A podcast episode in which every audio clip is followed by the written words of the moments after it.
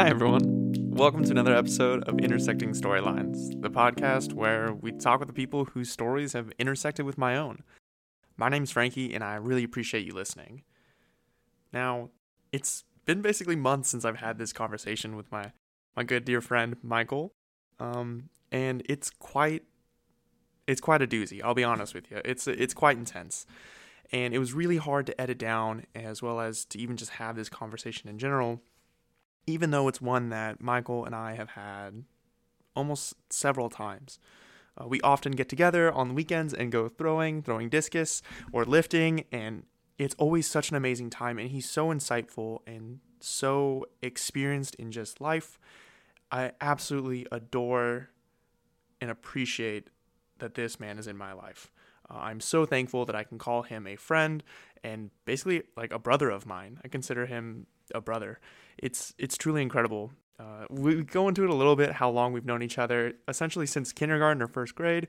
So it's one of those 20 plus year friendships that we've had, and we're only in our 20s, which is kind of crazy to believe. So I'm so excited for you all to meet my friend, and I'm so appreciative that he was so honest in this conversation. I don't know what else to say about it. You'll you'll hear it, and I hope you absolutely, uh, I hope you can learn something from it and something that maybe you didn't know.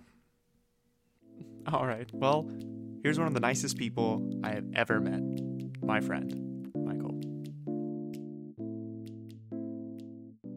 And away we go. Cool. Are you already recording? yeah, we just started, buddy. Well, Oh, sweet. Welcome. yeah, so this is your first podcast? this is my first podcast. This is uh very different because I'm on the other end of this usually. I'm usually the audio tech and then uh I'm recording you. Yeah, so wait, what is that like? What are you just listening or like how does that from your end? Oh, so um, you know, my job is the general manager for Amos Productions. Been here for going on six years. Also, I love how you got so official. Oh, thank you. Okay. it's just Yeah, us. it's just me, but Oh, I know. Um, I don't know how else to uh, chill out. You know, during uh, you know, I'm talking about work. I'm Oh, always I'm always networking. So oh yeah, Yeah, make the sale. yeah, it's Yeah, why always, should I hire you? Tell, tell me. I've got a, I've got a lovely wedding in mind. What, Oh why- yeah, yeah. why- and this why is my exactly my spiel. So I've been with the company for six years now. Um, you know, I started off, you know, in college.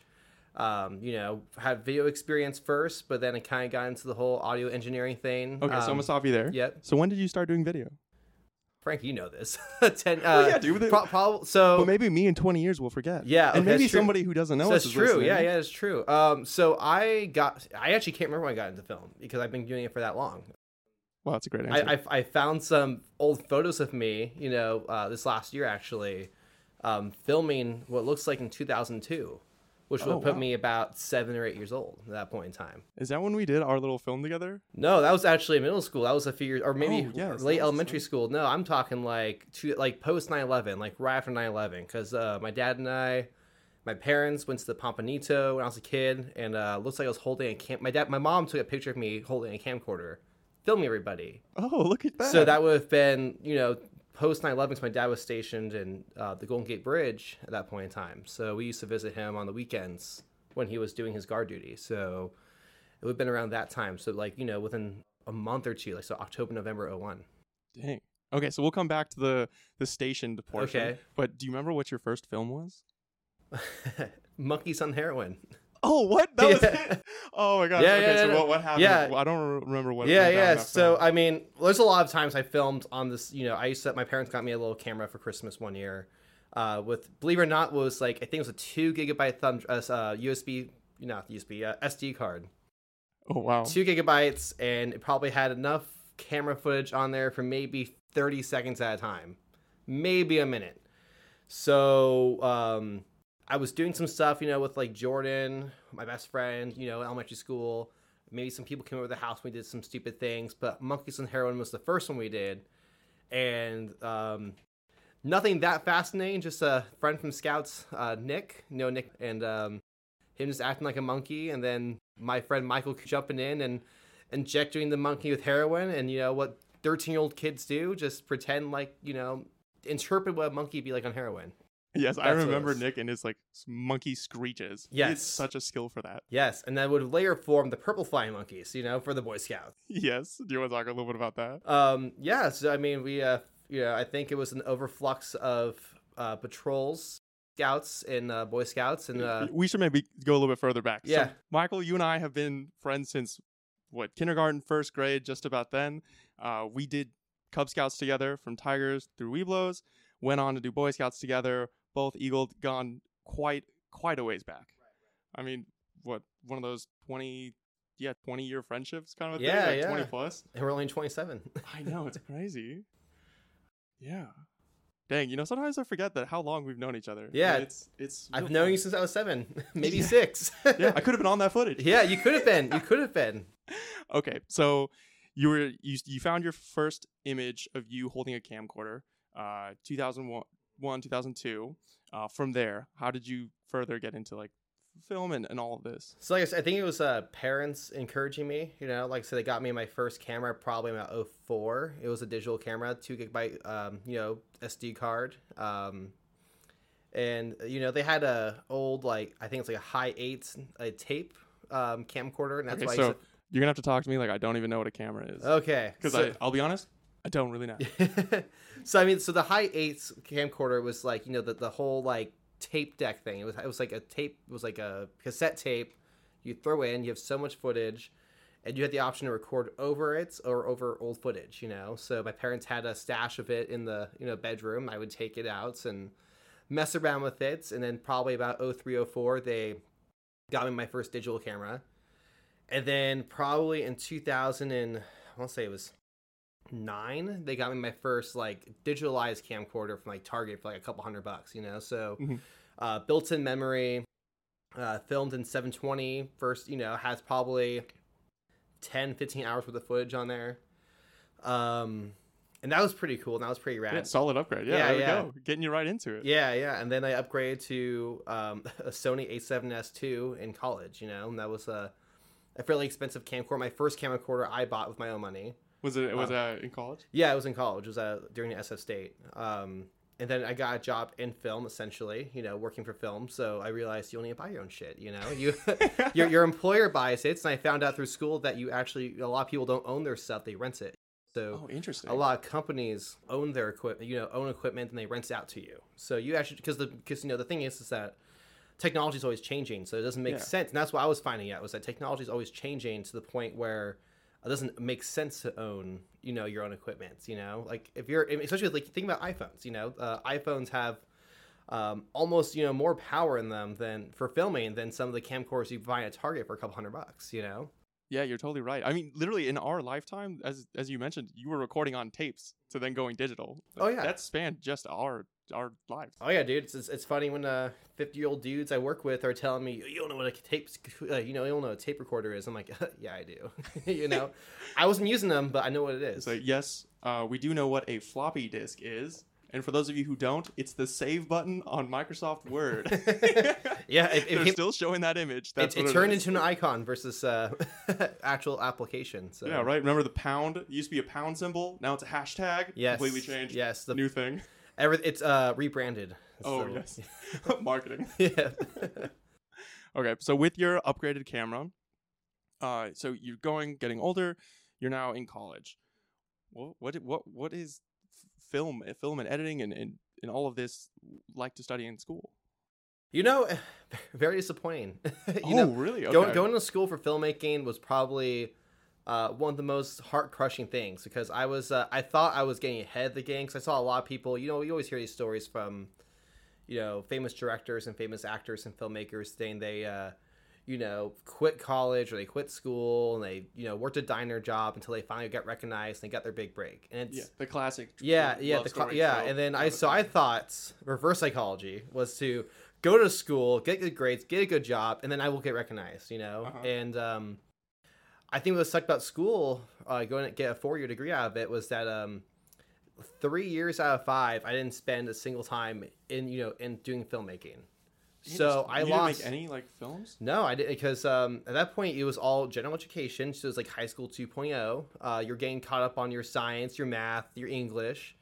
Um, and then as a college student, now I'm trying to pay for college or make my way through college. Now I'm trying to work part time. So, okay. um, and then, you know, I obviously I went the routes of the domesticated route, right? Getting a girlfriend, you know, settling in, that kind of thing, which didn't take away from my film experience at all. But um, between you know having a home life and having you know school to focus on and having a part-time job just didn't really make i didn't prioritize filmmaking at that point in time i thought i was going to get a lot of that prioritization in school Mhm. um, but then I went my four-year experience when i finally was able to kind of focus in that major even then it was a lot of sitting in lecture halls no application studying film So yeah, what does that mean? so it meant we sat there, we literally watched a movie, and then you would critique the film, or not even critique. It, it was um, I couldn't even tell you what we talked about. I think it was just like film Did you history. Rotten Tomatoes it? Yeah, yeah, yeah, up, no, yeah, yeah, yeah, yeah, yeah. Basically, it was like uh, it was basically kind of like um, we, we had talked about a certain section. Like I remember one day in class, in my intro class, we were uh, watching Moulin Rouge with uh, Nicole Kidman and um, uh, Ewan McGregor, and the whole section was on film editing. And because it won, you Oh, know, the. Academy Award in the early 2000s for best film editing, I'm gonna pretend like I knew that. Yeah, yeah, yeah. And uh, we had to watch it, and I thought it was a good. I'd never seen it before. I thought it was a great movie. I went home and showed my wife now, you Yeah. know, that that film, um, thinking, "Oh my god, this is so good," and have found out about this film if I wasn't in film school. But I didn't really, you know, learn. They didn't go deep dive into what made it special or anything like that. It was just like, "Hey, this film won best editing in 2002 or whatever." Uh, we're talking about film editing. Here you go. So that was year Really? yeah, that was year one in the filmmaking. Um, but then my second year was when we started. say, or give you a building. Name your building, and I'll edit the name building after Yeah. after Mr. Gilmore, Yeah. and I will change this, yeah, this yeah. podcast. and then um, my second year uh, practicing film, because that was year one. Year one was a lot of you know film history and diving into terminology, which was cool. I got to learn some terminology. But uh, year two is when we started. can I can I ask? Is there a difference between like a film, a movie, and the cinema? You know, in my opinion, no. Yeah, like like like. okay, I was hoping like- you were gonna say that because I, I was like, ah, I feel like those should all be the same thing. Yeah, I you I- know uh for made me nervous. let me think um film you know you, you said cinema film and then uh film Just movie, just movie? movie, um no a good not- old moving picture. No, nope. I, I think it should again the branding, you know, the branding thing, you know. oh, yeah, it's with the times. yeah, going yeah. mo- moving moving picture turns to movie, you know. So Gotcha. let's drop the moving part and just say movie. Um, so yeah, so year two. So the first year was a lot of you know sit down lecture kind of stuff. Year two was all about let's do like uh, application classes, which I was super stoked about. Um, I discovered for my you know because you only have two semesters, and what sucks is being a senior and having your last year at school Mhm. is that you only have so many classes you can take. You have like you know 15 classes you can t- you can take that all have an emphasis in something. So they have like a sound editing and mixing class. They had um, advanced lighting, editing. Um, they actually had film, you know, classes where it was the actual film, like of a you know you would- you would tape Oh, on like old school, like old school film. Kodak film we used to take Yeah. to Rite Aid to get processed to get. Yeah, but The even yeah, the, the real thing. Yeah, there you go. That's the was looking for. The real thing, and then you would actually have to edit and snip it and do that whole thing. They Oh, had wow. they, digital. They had a phone, um, mobile filmmaking class where you you use uh, find out how to use your smartphone to make film. Interesting. I feel like that class has got to be. That that class is blowing po- up honestly. Uh. I had a friend in that class. I didn't personally take it. I had a friend in that class, and he was telling me all about um, about it. And he was showing me all the features of my phone I didn't even know I had. You know, so. Like what? Was there any? Oh, like you know, because people because people hear about you know if you ever watched the iPhone conferences, you hear about you know oh 24 frames per second 16 blah blah blah you know so. I think a lot of people assume that's just like oh it just does it automatically. No, you actually go into your settings and you know Oh, click click click your camera and then click on what frames per second you want to use and what to record in Interesting. that I didn't know about. But anyway, so that second year, I took um, advanced lighting, I took sound editing and mixing. Okay, Directing- so directing visuals- lighting. What? What? You gotta you gotta fill me in on this. Okay, so advanced. what does that mean? Yeah, so advanced lighting is essentially there's different types of lighting in filmmaking used for different scenarios, and um, and basically like you can shoot like you know you have your your Kino Flos kind of lights, which are your giant like long tubes, like Okay. think like kind of like fluorescent light bulbs, like in my office right now, Gotcha. um, that kind of thing. Um, that you have your um, you know your Edison type bulbs, that kind of stuff, you know. So you have these different types of lights that produce different types of temperatures, you know, so more cold or more warm, um, LED, non-LED, So are you talking about physical temperature or like the ambiance kind of temperature? like the ambiance type of temperature, not physical. Well, I mean, some of them are physical, like some of them are uh, physical temperature. There's some Mhm. lights that produce a lot of heat when you touch them; they're hot to the touch. um, and they take a while to cool down. They also produce more power, so you have to think about your power situation on a stage deck and on a, on a sound stage. Yeah, that'd be tough if one of the bulbs got a little too hot and set everything on fire. Yeah, yeah, yeah. That'd be, you know, a little bit tough to put on a production. No, exactly. So, um, and that's how a lot of fires happen, you know. And so, yeah. um, yeah. So I took that class, and I was finding out while I was going to school that um, I wouldn't know who my professors were when signing up because the, they wouldn't tell you? they wouldn't tell me because they didn't have any idea who was teaching that semester. Whoa. They they would Dun, put, dun, they, they would put out the class and um, they wouldn't assign the teacher until like the week before because they were still trying to find out who's going to teach that class. That feels very late to do that. I, I had a teacher walk. I had two teachers, so I took uh, four of these hands-on classes uh, between the two semesters my last year. So I only had four, you know, classes to really pick from out of fifteen that I wanted to emphasize in, and two of them out of the four had selected their professor the night before. the night before. Yeah, I would walk in the school, like my first class of that semester, and they bluntly just say, "Hey, listen, I don't know what we're doing yet. I was given the curriculum from you know this last professor who I called last night when I got the phone call. I'd be teaching this class for the semester, and we're just gonna kind of roll into it. We're gonna play it by ear. Dang. And it'd be the most frustrating thing in the world because you know you're investing time and money into this class. and You don't feel like your teachers as invested because you know they were just sprung on at the last second. yeah, they didn't even have an option. Yeah, to it, it, it, kind of sucks because you're you're in an artsy field, and when the people aren't as passionate as you are, um, kind of sucks the the life out of you, you know. So Yeah. I was it, it became um it became work. It didn't become fun or artsy anymore. It became work, and that's honestly kind of built the whole philosophy of like um you don't want to do what you love for work sometimes, you know. And that was that's where I was kind of getting at with filmmaking. I don't want to do what I love for work all the time because it would become work later on in life. Um, Okay. Does it have to? Uh, you know, it doesn't have to, but you know, but like, you know, I used to do filmmaking for a creative outlet. That's what I was learning in school. So I used to do filmmaking as a creative outlet. I liked doing it with my friends. You know, I didn't like I, that's what so that's I I kind of pivoted my direction a bit because I used to like to do cinematography and directing as a fun thing. My friends, we'd collaborate. It was a good time. It was a way for me to really stress, get some creative flow, kind of use it as like a therapeutic outlet in a sense. Yeah. But then when I was going to school, I was realizing, you know, I'm working with a bunch of, no offense, douchebags who think they're better than me and everything. You're kind of competing all the time. Everyone wants to be the director, everybody wants to be the cinematographer. And when you're the director and you're the cinematographer, everyone just wants to come after you. And they want to challenge your creative vision. I mean, they all care about the project at the end of the day. yeah. But I was finding it to be more political than I wanted it to be. It didn't become creative anymore. It didn't become fun. It became work, and Oh, I wasn't liking that. So um, that's why when I, you know, when that's why I was kind of thankful I got my current position doing some more sound stuff because sound is still in the realm of what I like to do. Um, but so this is right up your alley. yeah, but then it didn't. You know, I have work, and this is a fun. This is that keeps me engaged the entire day. I enjoy what I'm doing. It's still in the whole media field, but it isn't like the Hollywood filmmaking style that I was. You know, I was kind of dreaming about when going to elementary, middle, kind of school, high school kind of stuff. You know. Yeah. No, that's tough. So when you first started getting into this as a kid, Mhm. what drew you to it? Why films? And, Again, and I- why more movies too? Mhm. Like not just filming of things, but not TV.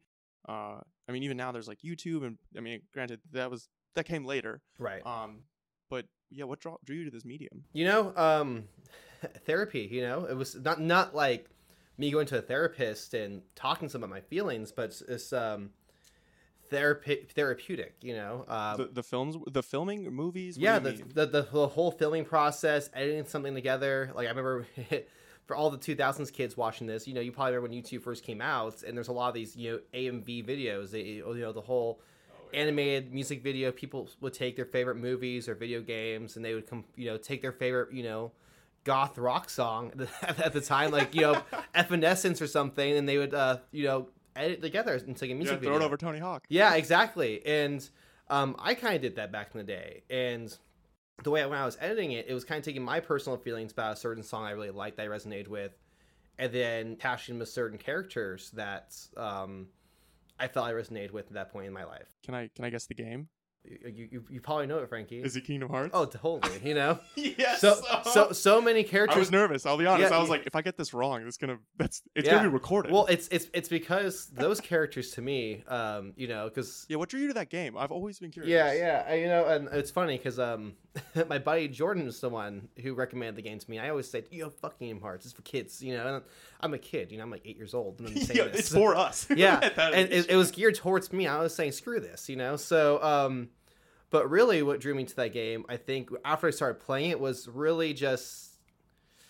You you know, there's there's some characters in that game that went through some hardships, and I think it taught me a lot of life lessons in terms of how to deal with a lot of my own home life stuff and how these characters kind of get through things. You know, and it's cheesy. The game was really cheesy, but I think it had a message that resonated with me. And so when you're doing film editing, I'm taking these characters I'm resonating with and putting it with songs I'm feeling with. That was a good creative outlet, kind of combining both what I'm going through, you know, grabbing a song, and grabbing a video, taking some, I mean, my passion with film editing and filmmaking and putting it all together. Like, it was fun stuff, you know? No, that's beautiful. Yeah. Uh, combination of the personal aspect with also the creative aspect, Mhm. which is also personal, Yeah. but just this beautiful amalgamation of, of feelings. hmm So with the game, I only really know of S- Sora. Sora, Yeah.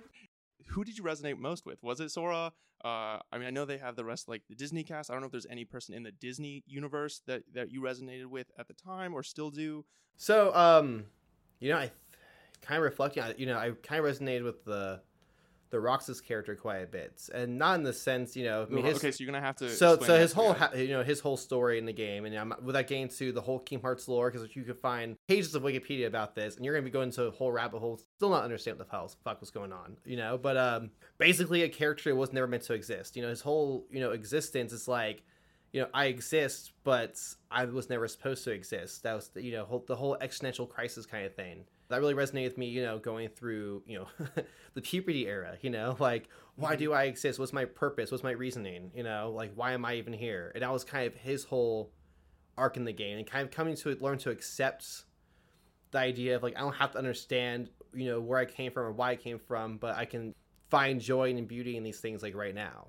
I have friends. The whole idea of friendship and like, that, that whole series is like, you know, I don't, it doesn't really matter where I'm at as long as I have my friends with me or my family with me, which is I think a lot of people can kind of ag- agree with. Is like probably a focal point in their life. That's probably one of their core values is family and friends. Mhm. But I think for me, going through elementary, middle school, that was more important because you know I was going through some hard stuff, you know, and I was going through, um, you know, I was going through the whole idea of death at an early age, you know, and so that whole like, what's the whole point of living if you're gonna be dead, kind of thing, kind of shook me up a bit, quite a bit as a kid, you know. So that's who I was resonated with the most in that series. Okay, so you brought up a couple ideas, Mhm. uh, and if at any point you want me to cut it out or we can change topics, please just say it. Oh, I'm an open Um, book. You can. yeah, I, which I, I've appreciated. We've had such great talks, like when we go throwing and just walking around and just in general. Um, so you were thinking about what's the purpose of life Mhm. if you're just going to, it's just going to end. Mhm. What what did you think then, and what do you think now, and how has that changed over time? And are there any major points along the way that maybe pushed you in a different direction? I know that was a big question. So Yeah, maybe yeah, like yeah, when you so- were when you were then, you Mhm. resonated with a character who Mhm. didn't mean to exist. Mhm. What kind of what brought that about? What do you think? You know, um, I think, I think a lot had to do with my dad's deployment. You know, um, overseas, because you know, there's a lot of people who I grew up with. You know, who I mean, I. It's weird because like I know them, I grew up with them when I was young, but you know, as I get older, the memories become fuzzy of these people who I've met. But all part of my dad's units, and see them pass away overseas, and it was one of those things where it became like a yearly celebration you know like not a celebration that's kind of the wrong word but like uh, like a remembrance day every single year on their anniversary of their death and so and growing my father who who's PT, has ptsd post-traumatic stress disorder over all this And ju- just to preface, your father was in the army for Yes. how many years? 20, 20 years 20 years. 20 years 20 years army started off as technically he was reservist but went active after 9-11 and he was probably active four to six years Oh wow. so so the last stretch of his career Mhm. And so, and he was deployed in Iraq in 04 for those who don't know my story. And he got hit by an IED, uh, which is a explosive unit, um, you know, roadside bomb, and uh, flipped his Jeep. Lost his right deltoid muscle, um, and he lost some friends, you know, throughout the year. He was there for 11 months. Um, I know I've heard some people talk about how they're only overseas for four to six months, and you know, Yeah, 11 months is a yeah, long yeah, yeah. time. Supposed to be a year, but he was almost done with his full year. Then he, you know, got hit in that accident. So things I think about is like fighting for a year of your life, not knowing you. And then the whole thing too was that they were training Iraqi citizens to become their own military. So they're trying to train military, but the whole thing about training people, you know, in the country, you know, that's going through terrorism is that you don't know who's really the enemy. You know, there's people. That's how some of these people got killed. Was that people you thought you trusted, Yeah. you know, but were actually you know spies or whatever, and would you know put out the hit Yeah. essentially. Some of these guys. and that makes total sense then to continue to having and experiencing PTSD is Mhm. you're constantly on guard. You Yeah. don't know who you can trust. Exactly. Exactly. So, um, Or even just walking around. Like I mean the there's what mines and the IED and you don't know if you're driving on a safe road that, Yeah. that may or may not. No, totally. Yeah, exactly. So with my dad coming back with this whole PTSD deal, you know, and the whole, you know, it it just it just made me question this this whole thing about you know life. I'm not even gonna say I questioned it a lot. It was just something I was going through. It was something I was experiencing. I don't even know what I was thinking at that point in time. Really, it was just more. This must be life. If you know you you go through a traumatic experience, you you know you there's a fallout from that. You have to try to recover. You know you're you know you're stumbling in life. Um, you're trying to figure out where do I land again. You know, and so. Mhm. I got to watch my dad's journey through that. But one of the things I was kind of discovering watching my dad was that I was also absorbing some of his behavior because I'm a kid. I'm, you know, I'm probably, I was seven years old, I think, when he left the first time. Yeah. Uh, when he started, and I, you know, an, an SF for a few months. Then he was he came home for a few months. Then he was gone for another six or seven months in Utah. So when you're saying stationed in SF, you mean he lived in yeah, SF they, they, they, on they- the base. Yeah, yeah, they they had him put up in a, well, a nice little penthouse. I think essentially is what it was. They, Oh, they baller. yeah, yeah. They, I think they treat. I think they baller. treated him well. You know, I don't really remember. We, we talked about it recently, but we were both drunk, so I don't really remember. But um, but yeah. So he was stationed, you know, stationed up in SF, watching the bridge, and then he was over in Utah doing some more guard duty stuff um, for several months, and then he came home for a few more months, and then he went to over to Iraq for eleven months. So I kind of lost that time. My dad was really knowing what kind of man he was before all this stuff went down, and so I'm again I'm probably like eight years old, and he, nine maybe nine years old when he comes back from Iraq, and uh, I'm watching him go through these, this PTSD experience, right? And uh, I'm watching him freak out over things that normal people don't freak out about, like um, you know fireworks on the Fourth of July. Oh, that would be terrifying. Yeah, yeah. The first, I remember the first year he freaked out over fireworks. Um, we were, you know, in someone's, uh, we were at his coworker's house, Mhm. and you know, it was a neighborhood, you know, suburban neighborhood kind of uh, Fourth of July, and they were setting off fireworks in the streets and everything. And my dad was, you know, and while everyone else is in the streets watching, my dad is sitting in the back, creeping into the house, you know. Um, Yeah, slowly but surely walking. yeah, yeah, like gripping his, you know, gripping the shoulder he got injured on and everything. And so I'm watching this behavior, and I'm kind of drawn at that. And um, it wasn't until probably years later I was finding out from ther- therapists that they've been doing studies on secondary post-traumatic stress disorder. Oh, and so, um, kind of being this whole deal of people absorbing, you you did you're, you're not seeing, you didn't experience the initial stress that causes your PTSD, but you're watching someone else go through this stuff, and you're kind of absorbing that behavior. Yeah, it's a whole. So how so how they lash out at people, how they behaved around certain things. So if I'm watching my dad for years go through these like nightmares, uh, and he's describing these nightmares to me, I may conjure up something in my own head that might give me nightmares like that. You know. Yeah. Um, I found in middle school I was gripping my right shoulder quite a bit where my dad got injured. You know, every time I get stressed out, even today, every time I get stressed out, I'm going to my right shoulder and I'm just kind of it, Interesting. it kind of it kind of hangs there. How I respond to certain things, you know, like I get frustrated over things that are, you know, not that big of a deal. You know, when I'm when I'm upset, and my father was kind of the same way. You know, he would get upset, uh, uh, get upset over something small that triggered that PTSD, and I would behave the same way. So it's it's taking a lot of years to unravel all that and kind of you know kind of deal with it, kind of learn to live with it. But I had to I understand that it's not my trauma I'm dealing with. I'm dealing with someone else's trauma. Learn to let, drop off that baggage and just press forward with all of it.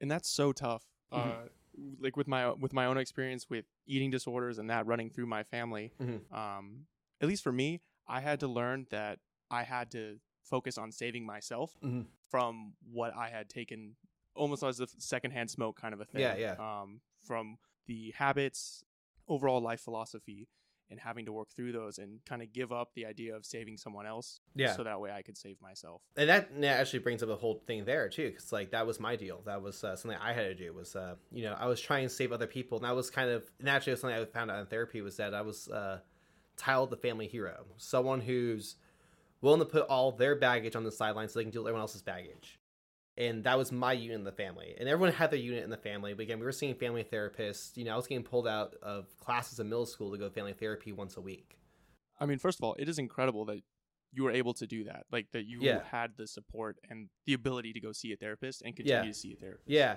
Well, not without the, you know, we had some fight with the school districts about that because the school was getting pissed off that we were leaving class. But Mhm. going back to family values, you know, and being certain, being drawn to certain value, core values, family was a big one. In my, in my in my in my home, they found that my parents decided, you know, our family is more important than going to school. Mhm. Um, when my dad came back from leave from iraq so he had crazy enough a month before his accidents over there, where he, where he lost his shoulder muscle, came home for three weeks of leave. I think it was even two.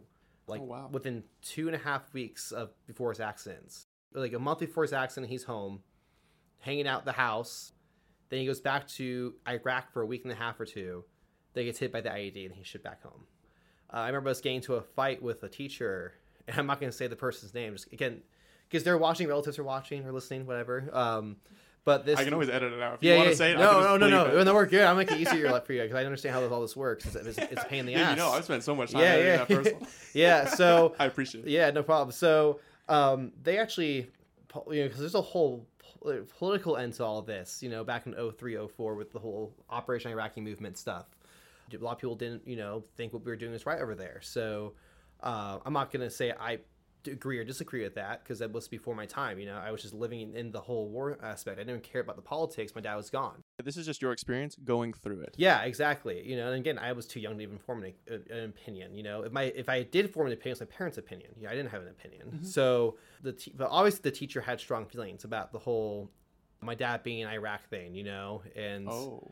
not necessarily towards my dad, but the whole movement of being in Iraq. So I feel like I speaking on my own personal experience and not I haven't talked to this person about this, so I have no idea if uh, they would agree with this. But I think they were lashing out a lot of their frustration with the politics about it onto me and my family a bit because my mom came up to my teachers and Really? said, you know, in the school and said, hey, uh, the father's come back for you know two weeks leave.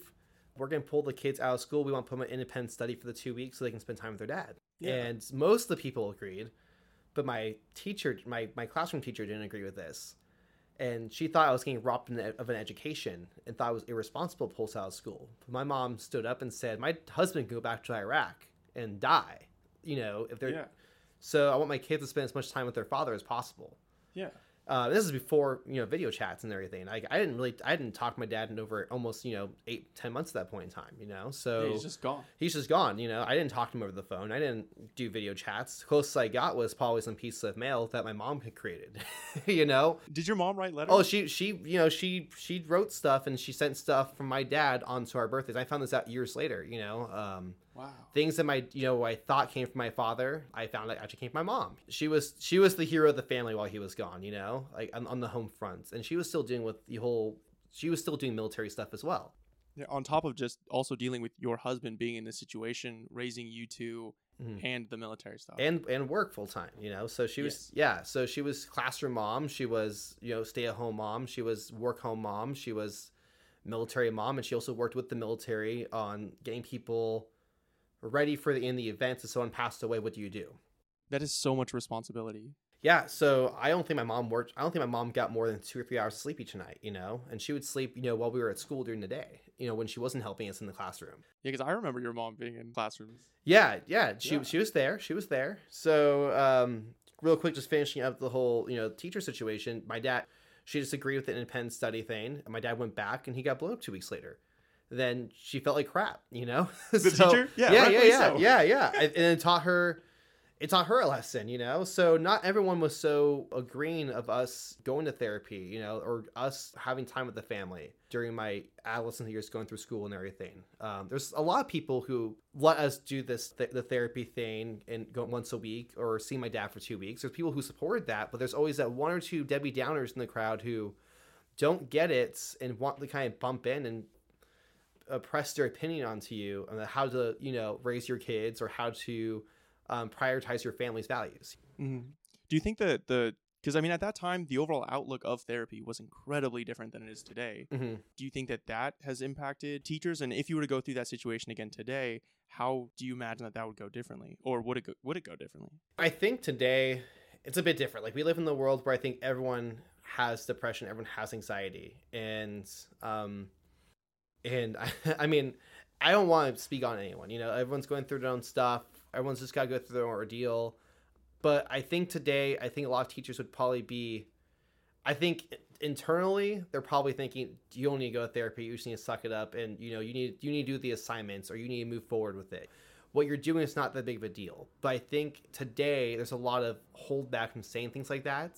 Mm-hmm. That you have to let people go to therapy if they want to go to therapy. You have to let people skip school they want to skip school for the day. You know, and I mean I've seen I've seen some kids today. You know, like a lot of them say they do. You know, a lot of them say they're going through something or they're not feeling well so they can get out of school like they're seeing it as an angle now to get out of doing something they don't want to do you know even here i'm managing kids that that work I, I i work i manage people and i you know hire people on and my brother does the same thing in his work and we you know we both talk about it and it's like dude like you know we're only five years of you know we're only within less than 10 years apart from people you know who are going through senior year right now in high school mm-hmm. but a lot of them don't have the same drive a lot of them you know try to uh, get out of things they don't want to do and I think that's a difference of generation. You know, I think people want to do things they want to do, uh, but there's also that responsibility of doing things you you do anyway, even though you don't want to do it. Yeah, sometimes those things you need to because because it's the right thing to do. You know, when I was still going to therapy and everything like that, when I was going to school, I understood I was skipping class for a day, but I was still doing the assignments from home. Mm-hmm. I was still playing catch up. I wasn't skipping school. I was skipping that lecture and I have to work three times harder at home because I was missing that lecture in school. Yeah, you made up for it. Yeah, yeah, and I think a lot of people. I think not a lot of people today. Again, I'm assuming things. You know, I. That's yeah. the one thing I want to preface is like I don't want to make the assumption because I'm just observing. You know, I I'm an observer. I'm observing things in my own worldview mm-hmm. from your limited experience. Yeah, like, from limited experience. Yeah, I live I live my own little bubble. Everyone lives in their own little bubble. This is what I'm experiencing my little bubble right now. And so I, you know, if people want to talk to me about it later, have a conversation about it, I'm totally open to it. And your phone number is no. yeah, right. uh, mess, hit me, DM me yeah. on Instagram and Facebook. Yeah, I was gonna uh, say, you, you got any plugs? You got any shows coming up? Yeah, yeah, yeah. um, but I have my own little, I have my own little bubble. This is the things I just been experiencing a lot. I feel like a lot of people like today just you know try to use a lot of their trauma. Um, I'm using quotations here to get out of work they don't want to do.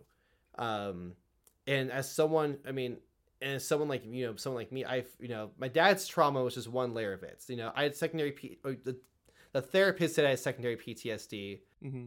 but that was you know secondary P- i didn't experience that firsthand that was secondary but i experienced my own other trauma a few years later with my mom's alcoholism you know and i experienced mm-hmm. that whole ride for several years until she you know took her own life you know and so um, I had a lot of baggage. I was going to school with my mom being an alcoholic. I went, I went to college and my mom was, you know, when she, you know, had killed herself and she had passed away the week before.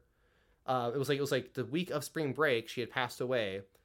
And I went back to school the next week when we, when we were, when class was back in session. And a lot of, a lot of my classmates were like, dude, your mom just died. We didn't expect you to be here. I'm like, what, what am I supposed to do? Stay at home and Soul can be upset about it or like, or get off my ass and do something about it because I'm almost done with school. Why would I quit school or why would I why would I use it as an excuse not to get things done that need to get done? You know, things I can skip out. I can skip the gym. I love going to the gym, but maybe I don't feel like going to the gym. I can skip that. Yeah. Maybe I don't feel like um, making dinner tonight. I can get fast food instead. Um, but things like I made an obligation to go to school. I made an obligation to go to work. I need to get these things done. You know, I had my my brief period of being upset. I can still be upset, but life's gotta go on. You know, so you can carry the baggage with you. And Kim Hearts quote: "The hurt can stay with you, but you just gotta move forward with the hurt. You gotta learn to live with the hurt. You know, not mm-hmm. use this as an excuse all the time to." get out of doing things you don't want to do. Like the hurt's always gonna be with you. You just gotta learn to deal and live with it. Yeah. It sounds like you got hurt. You didn't stop living. Yeah, yeah. I mean, like it still hurts today, you know. Like, uh, I mean, I don't think about it every single day. It, it just gets easier to live with, you know. And it took me. I heard that the first time when my mom had passed away from a lot of people, especially from my dad's unit, who would say, "You gotta learn to deal. You gotta learn to live with the hurt." and I thought it was corny. I didn't really understand what that meant, but like you know, like six years later now, I learned, you know, I understood what that means. I had to learn to deal with the hurt. It's gonna hurt every day. There's there's times, you know, it's gonna sneak up out of nowhere. There's times where I'm at the beach, you know, enjoying the day with some friends or family, and the beach is my mom's favorite place to go. And on most days it doesn't bother me, but there's that one day where it just hits me out of nowhere and the hurt creeps in. So it's just learn to deal and live with the hurt. And how often, if if you're cool still talking about, like how often does that happen? I haven't lost someone close to me yet, Mm-hmm. and I know it. I mean, it's gonna happen, or I'll go first, and then everyone else will feel this pain. Yeah. But what is that like, and how?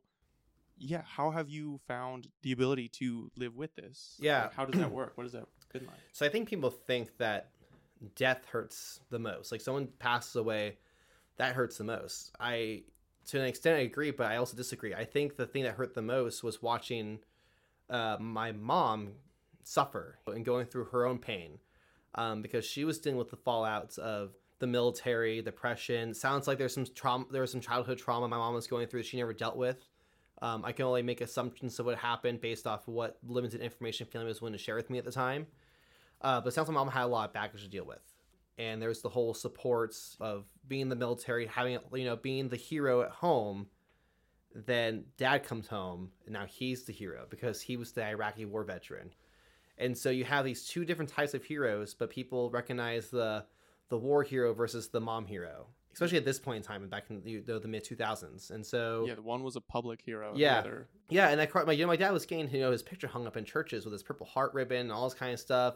He was getting recognized at the schools and also you know, but my mom was the the hero in the background doing all the work. She was the one organizing families. She had her own trauma. She she she told a soldier was family once that uh, your son's gonna be okay. You know he's gonna you know, he's gonna come back home um, just fine. You know, and she was asked a question by the soldier's father like. I went to Vietnam so my son didn't have to go to war. Why is my son going to war now? My mom had to deal with that question. that is a heavy question to lay And, on and- someone. yeah, and that's why she said he's going to be okay. And he was unfortunately one of the soldiers who didn't make it back out. He was one of the first ones to have passed away within months after being overseas over there. And um, my mom had to deal with that for years, and she dealt with it until the day she died. And uh, there's a lot of things like that that kind of happened with her being a part of this Operation Family Readiness.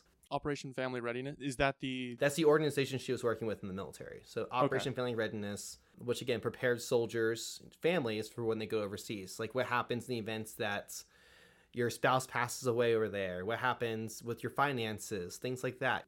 How are you just going to live off of one household income versus two, or with the limited military income?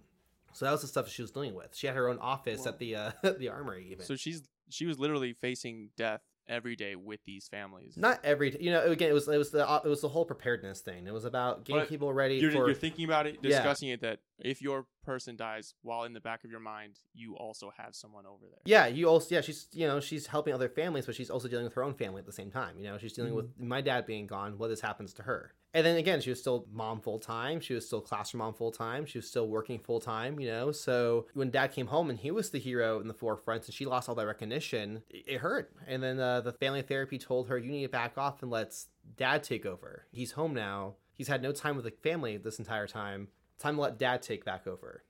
And so that crushed her because that was kind of her whole her whole mantra is being mom you know? She wanted to be mom to us. And i think i think what she interpreted in her mind was that the boys don't need mom anymore because they're 12 or 13 years old. They're going through puberty and they need dad. So Okay. i don't think she ever learned how to take care of herself. The whole you know we were talking about this earlier in our conversation the whole idea of take of self-care.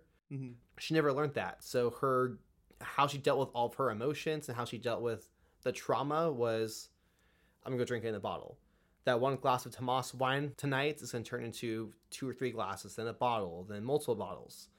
Um, so with her passing, I you know before she passed away, I spent six seven years of my life trying to take care of mom. Uh, the, the whole and actually I, I want to trace it back to even earlier she because she was she was a little bit heavier. She wasn't fat, you know, but she was not this swimsuit Sports Illustrated model that she, I think that she might she needed to be for my dad. Okay. And so.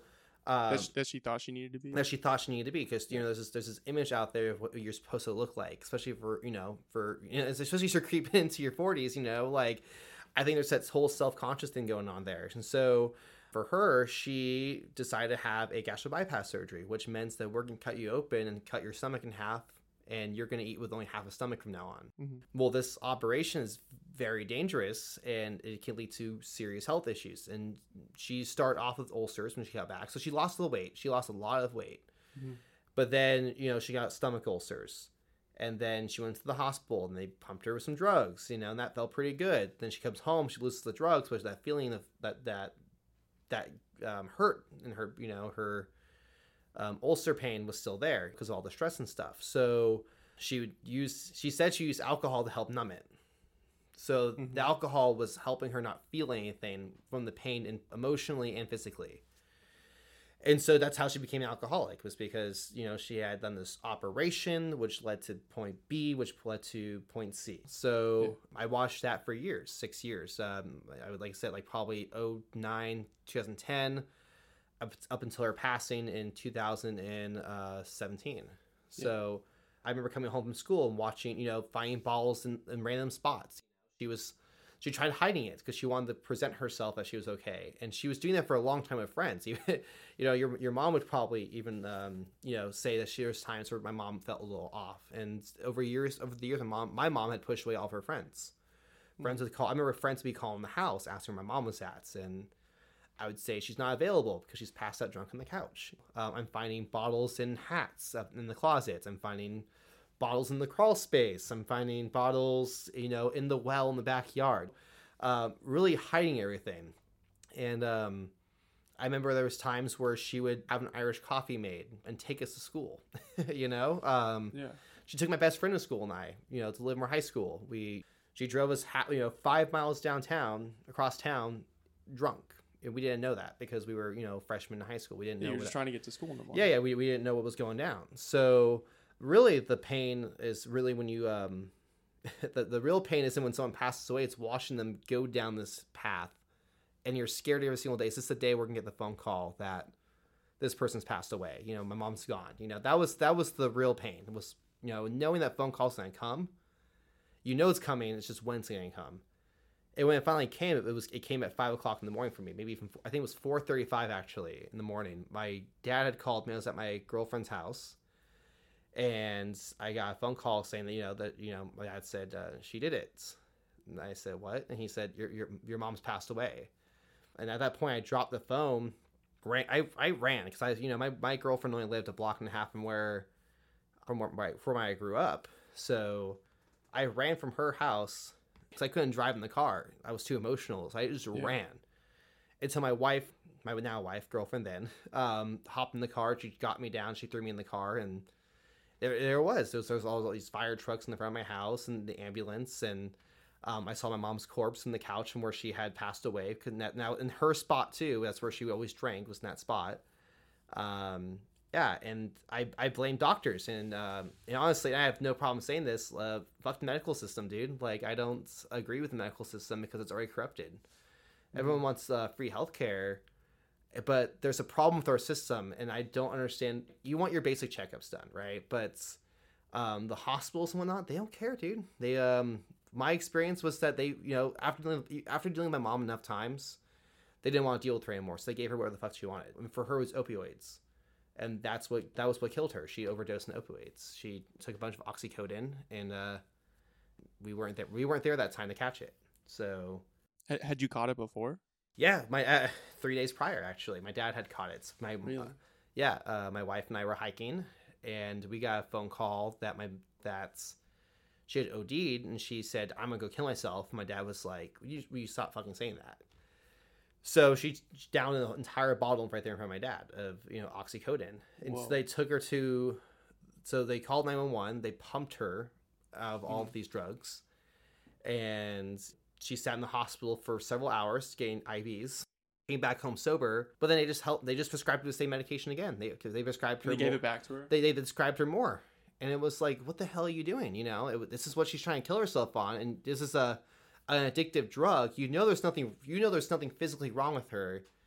It's it's all the alcohol alcohol she's taking, all the opioids you're giving her. You're not you're not helping her situation. You're contributing to the problem. But there's this whole thing about, you know, I remember talking to all these social workers, and there's this whole thing about sounds really screwed up, but like it's social right, human rights, you know. Um, and that's what really annoyed me was that you have all these laws in place that I was learning about that red tape you from helping the person who needs help. I was suppressed, and people, you know, helped me get through it, and I could have easily gone down this path at any point in my life, and. I had people who stopped me from doing stupid things and said, "Hey, you need to look yourself in the mirror. You need to get help. You need to go to therapy." Um, but then you know all the social workers would say you can't you we can't do this we can't force her to do something she doesn't want to do we can't force we can't forcibly commit her because she's not doing this um, mm. i would have i would call the cops because she was getting ready to drive a few times you know uh, she's getting ready to hop in the car she's getting ready to drive down to the store to pick up some more alcohol because she's all out but she's already drunk and i would call 911 saying my mom's getting ready to drive in the car could you stop her and said we can't do anything until she does it and it's like and at that point, it's way too late. And I'm like, bro, like I'm trying to, I'm trying to stop her right now, dude. Um, and you're trying to save lives, hers and potentially someone else's. Yeah, yeah. And you're you're telling me you can't do anything she doesn't hop in the car yet. And that was a lot of the stuff I was experiencing was this whole I'm trying to prevent something that's gonna happen, you know? And it's not that I'm telling you that I think it's gonna happen, it's gonna happen if you don't do anything about it right now. And that was the same thing with the social workers. And I don't want, you know, the, the police were just doing what the police need to do. Social workers were just doing what they're supposed to be doing. But I saw a problem with the system in trying to help people. And so it always frustrates me uh, when people talk about these programs because I'm like, I agree with this. This, you know, centralized medicine should be free for everybody. You know, like I agree mm-hmm. with all that. But there's a bigger problem here. And it's not, I think we need to tackle the real problem first before we can tackle the availability of it. Because even the top paying doctors, you know, like everyone's just everyone's looking for a payday. These doctors are getting paid to prescribe you medication and stuff. You know, yeah, the pushing of fentanyl. Yeah, huge case. Yeah, yeah, and unfortunately, when my parents tried, my dad tried suing these these doctors who are prescribing these medications. Mom was still alive. Because there was times when mom, my mom came to her senses a few times, and she was so rough for a few days, and she would agree she had a problem. Not, I know, and I think now she was only saying that so she can get us off her back, but they went and tried to sue some the, the, these doctors, and they said we can't do anything unless you have these doctors agree they're doing something wrong. So you actually had to have other doctors betray their colleagues in order to try to gain some sort of justice. But you can't do that because it's not benefiting those doctors who are assigned to go against their colleagues. You know, if anything, that would almost hurt their own careers. It hurts their careers. It hurts their jobs. They, they, they can't get hired at places like Kaiser, and Kaiser is the problem. Kaiser is the biggest problem we had. Um, Kaiser, not a sponsor. yeah, Kaiser's clearly not a sponsor here in this podcast. and I, probably won't be. Yeah, I, I, I had I had all right, and this is your weekly ad for Oxycodone. Yeah, yeah, oh, that's yeah. awkward, buddy. Yeah, yeah, yeah. Right. Here's some. Uh, here's some methamphetamine. Here you go, dude. yeah, um, Sorry, we were sponsored by Big Drugs. yes, yes.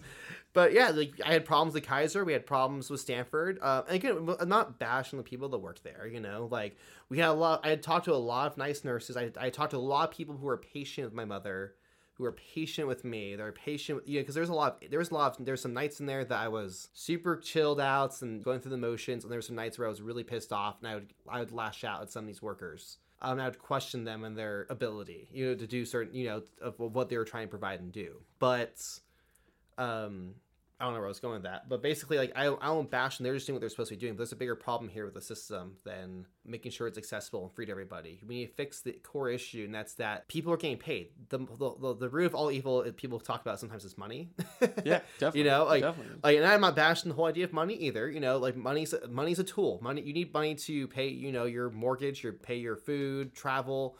Money is used for a lot. Again, it's a tool but like any tool you can be corrupted by it you know it's one of those necessary evils. Yes it's you everyone can be corrupted by this need of you know cash and everything like that. You know just like i believe a firearm is also a tool and people can misuse tools. So is a fork or a knife or mm-hmm. or or a hoe you know? So um but these, you know, there's certain. Um, and by hoe, I believe you mean rake, but it, like something I, I, out of a field rake. I'm i mean, bo- I mean both, Frank. I mean both. I mean, just... a, a hoe can take you for all your money, and she's a bad tool. So. um.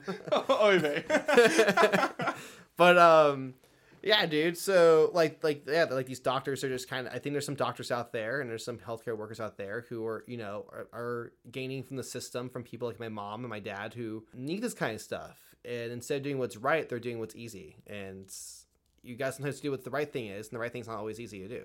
Yeah. That's just been my experience with all of that, you know, with opioids, my mom, my father, the PTSD, the secondary PTSD. Um, the whole excuse thing, you know, like will do teachers think they're gonna are they gonna allow kids to go to therapy and still see it the same way I see it? Um, all of that. But I just believe that there's always something to improve on. You can be the better you tomorrow than you are today.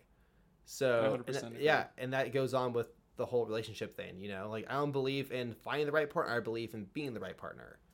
And so, and that that's something. Dang, if we weren't doing, if I didn't have to edit out the pops, I'd give you the snap, the jazz claps. That's deep. Thank you. The one word that comes to mind with all of these conversations is wisdom. Mhm. And you have been through so much, but you are clearly so wise, Michael. No, the ability, yeah, of, you know, of course. You know how highly I think of you. At least I hope you do. uh, just knowing to go to therapy when something goes wrong, to ask for help when you need it, I think is a crucial and a huge stepping stone in one's life and a huge sign of wisdom. Because it's very easy to go, no, I'm okay, I can figure this out. When there are people who are much more qualified to figure it out, you might be too close, too close to the trees to see the see the Mhm. forest, see the tree. You know this. The, I Yeah, hope you know the saying. I don't know how it goes right now, um, but you might be too close to the problem to really see what's going on oh, definitely, dude. yeah. um, and asking for a, a third person perspective, especially from an expert in the area, uh, is huge. Oh, definitely. Yeah, like, like you gotta understand, like someone's always there for you, and I think that's like I have, you know, there's always people in my life that I think everyone has someone, someone in their life that's going through something hard, Mhm. and I think it's if you haven't experienced it already, you will experience someone's going through something rough in your life, and you're gonna be that go-to person, and it's like, how do I help someone get through something? And I think the best thing you can do is just be there. Um, a lot of my friends spent time with me in the hospital on Friday or Saturday night. You know, we're in high school. They sit with me my, with my mom in the hospital, bring me McDonald's. Simple acts like that. You know, it's um, sometimes no words at all are better than trying to say the right thing. Sometimes just the action of being there that like matters. You know, sometimes you don't have to talk things out. You you just gotta be with that person. Yeah, I think that's huge. Yeah, dude. Michael, I absolutely love you, man. Um, I I don't know how, but you are so incredible. You are the nicest person I have ever met on this planet. I want that to be in this. Well, thanks. man. I was, Um, I was, I was gonna say my last part was just being like, hey, hope anyone who's listening to this doesn't think I'm an asshole. I, t- I talked some, I talked some political things tonight about my personal belief about people, you know, being lazy or whatever, or the No. or the system, blah blah blah blah blah. You know, like, but I don't usually talk like that. That's something that that's you know, you got me in the you got me in that train, so you're a good um, you know, you're a good interviewer because you Well, because you guys you because you bamboozled me in the same thing. So I'm like, okay, you know what? I gotta say this, you know. So for everyone watching or listening, you know, um, I don't usually talk like that. So I believe you're all entitled to your own opinion. They're not gonna hear this. I'm gonna edit Yeah, it all yeah, out. okay, sounds good. I'm just kidding. you're, you're, you're all entitled to your own opinion. You have your own worldview. Uh, this is my this is my story. It's my worldview. Um, I you know it, it's obviously going to change over time. Er- It's everything's changed. You know, I was born in the Republican household and married a Democrat. You know, and you know I grew up in a Democratic school system here in California. So very different home lives combined. You know, and um, that's just important, dude. It's just the whole idea of love. So I love you all, you know. So I don't, I don't care. I, I love your opinions. I'm open to hear them all. Don't worry, buddy. Um, yeah, but I absolutely love you, man. You are the first friend I've interviewed on this uh, episode, I guess two now. Um, and thank you so much, man. I really Awesome. Thank you, dude. Hopefully I can come back for a second part. That would be amazing. I'd love to talk more.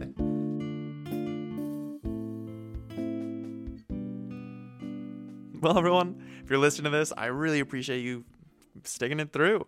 Uh, I thought this was a tremendous conversation where I personally learned a lot uh, about my friend and about his experiences and this whole portion of life that I it, nobody really talks about.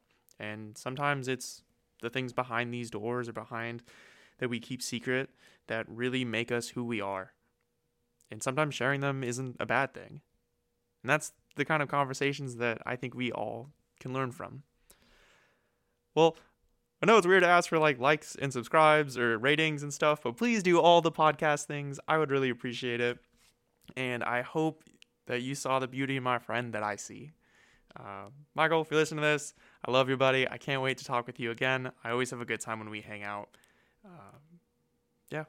Have a great evening, everyone. Bye.